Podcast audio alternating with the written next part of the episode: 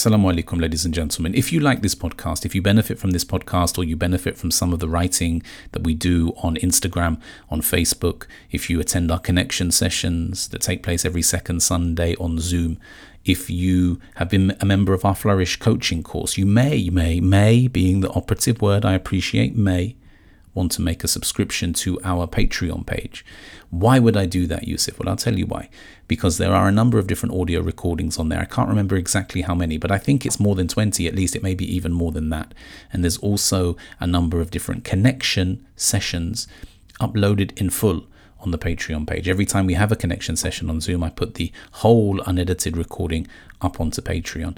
And there are a number of different articles as well, some things that I've written um, reflecting on topics, themes related to personal growth, the pursuit of wholeness according to the Islamic tradition. But what if you don't want to make a contribution? Well, that's cool. Don't worry about it. That's all love. Enjoy the podcast. Take it easy.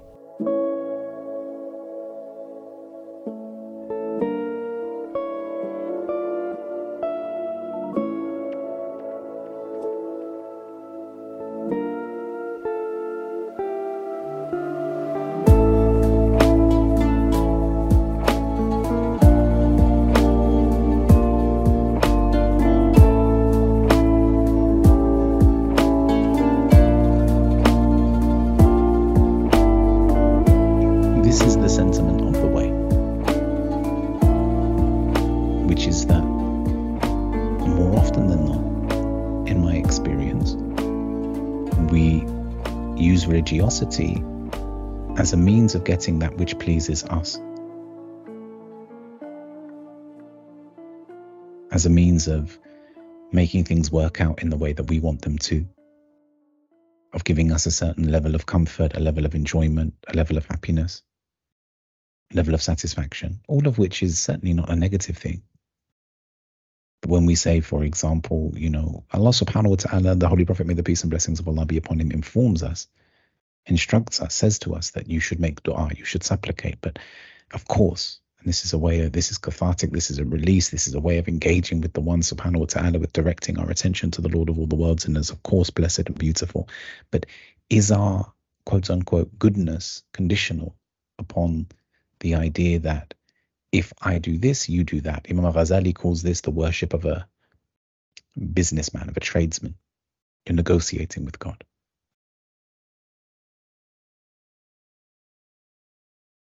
And so we we turn to God in order to make life more comfortable. So really it's for us, it's not for God. We wish to change our circumstances.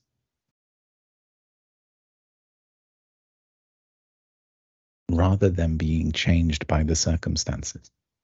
And that shift is at the very core of everything that we do. That is the way itself, is to accept that the circumstances don't need changing. The circumstances don't require changing. Our perception of the circumstances requires change. We are the ones who have to transform. We are the ones who have to shift.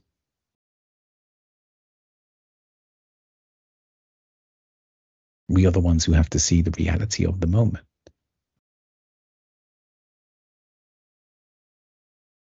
And we are the ones who have to acknowledge that there is a truth, there is a reality to the moment that we are in. And by means of Sayyidina Muhammad sallallahu alaihi wasallam, the reason that we send salawat upon him is because there is a Muhammadan potential inside of us, a capacity to be noble, to be beautiful, to be incredible. That which we are at this moment in time is not the same as that which we could be. There's an energy about Islam which advocates that. There's an accountability about Islam which advocates that. There's a, a judgment, a day of judgment. There is good and there is bad.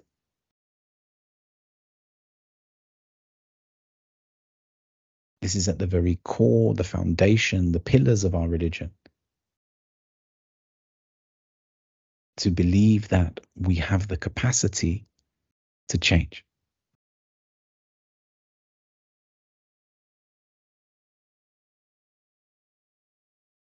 And change is indeed found intellectually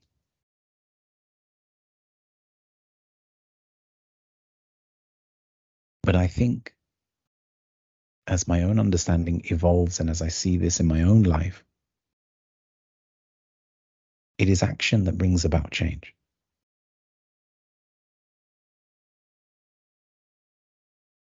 there's a nuanced response to that. And indeed, at every moment, each individual has their own level of capacity. There's no doubt about that. But Allah subhanahu wa ta'ala promises us in the Quran that He will not place a burden upon our shoulders greater than that which we can bear.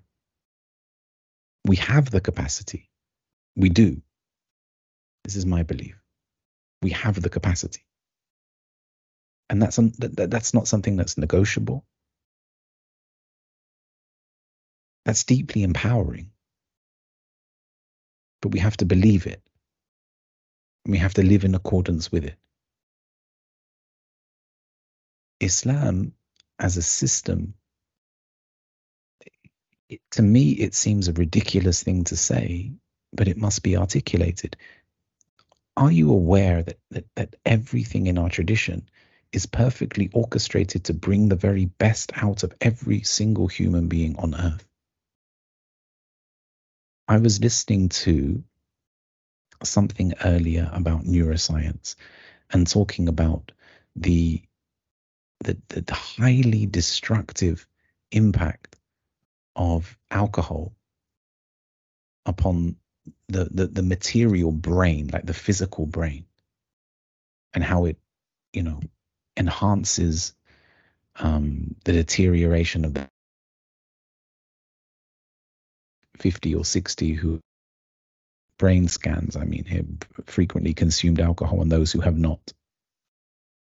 They're a world apart. There is nothing in our tradition that is out of place. There are core beliefs that if you uphold them, if you believe them, you will become the greatest version of yourself you will become that which you were created to be. And so then it just comes down to a matter of do I believe that? And I think earlier, I can't remember, there was a discussion about the distinction between being and doing in the community group.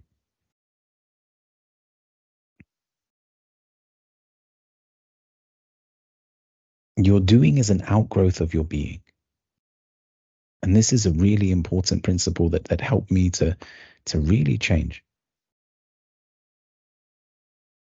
Because you know you often hear people say, Yeah, well, I don't I don't really trust religion because why is it that all the religious people do this and do that and do this and do that? Because they're only acting in accordance with that which they believe and understand.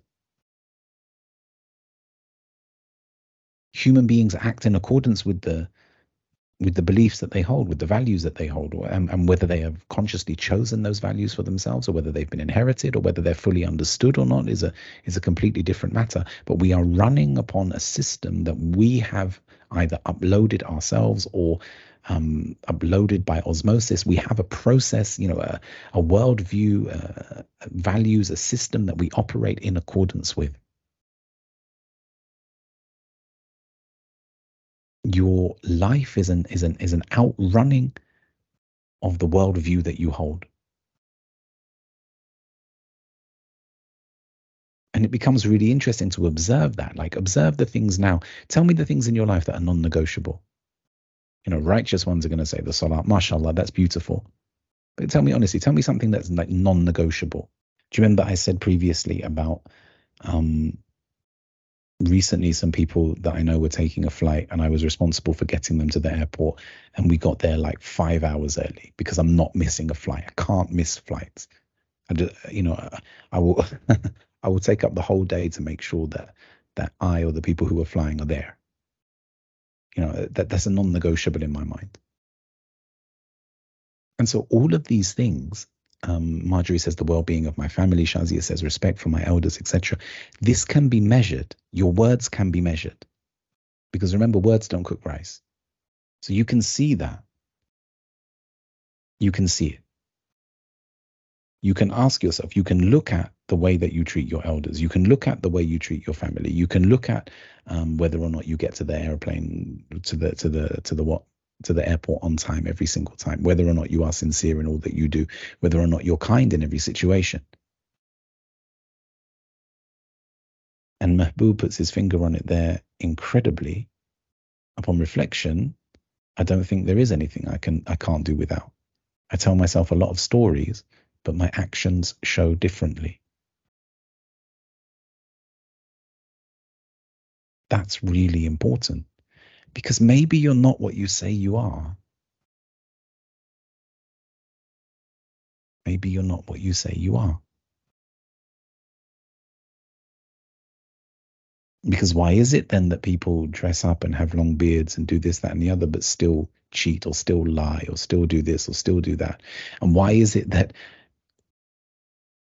perhaps immediately as soon as someone says that, we we automatically think, yeah, yeah, why do they do that? Why are they like that? Why are they like that? Why are you like that?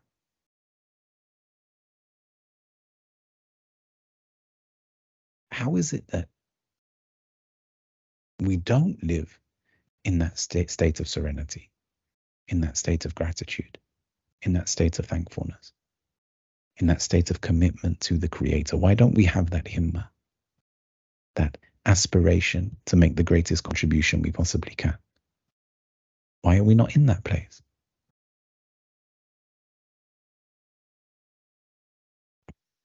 I'm not going to ask who Pedro is because I know who Pedro is. if you say you can't do without something, that's exactly when he may remove it and we survive. Because the moment, the way to wholeness, the way to completion is Him. La ilaha illallah. There is nothing other than Him. Allah subhanahu wa ta'ala says in the Holy Quran, O you who believe, Believe in Allah. O you who believe, believe in Allah. O you who have testified to faith, truly believe in God. And this is what the path states. Shazia says, but when you lie to yourself, you know, it's the soul that knows, you know deep down inside, what are we? What's the reality? Because you look at your life and this will tell you all that you need to know. So when we have discussions about techniques as regards where we should direct our attention, etc., etc.,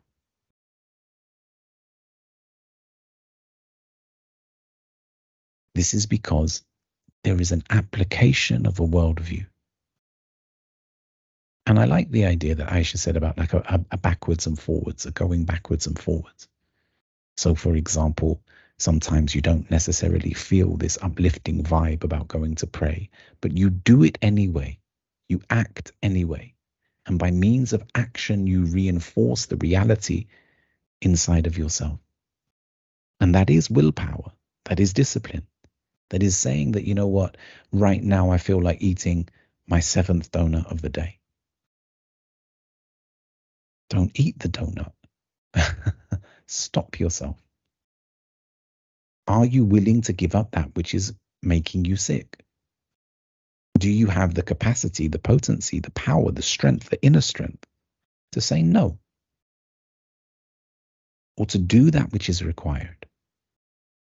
Even though you may be more interested in doing something else, even though something else is more, far more exciting or far more engaging or far more fun, even though you could do with a bit more sleep, or you feel as though you could do with a bit more sleep?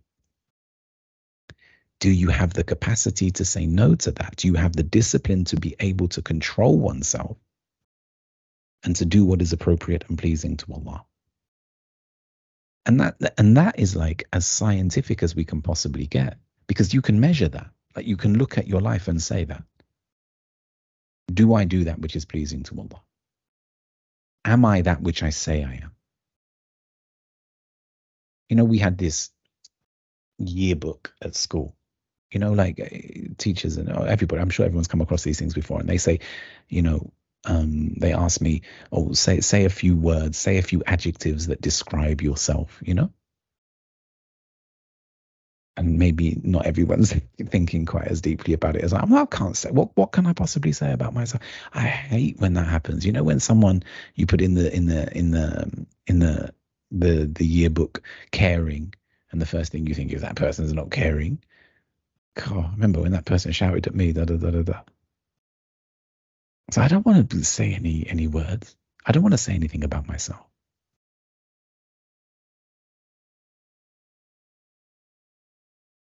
Because you want to be tested on those claims.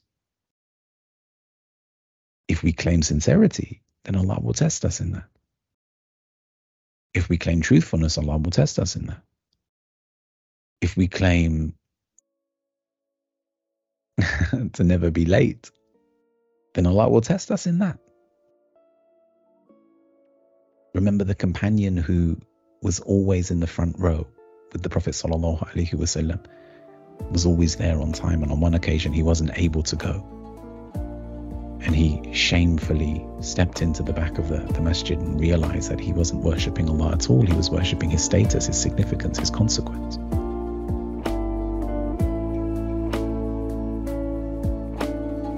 ask Allah for success. Are you with me? Is it making sense, ladies and gents?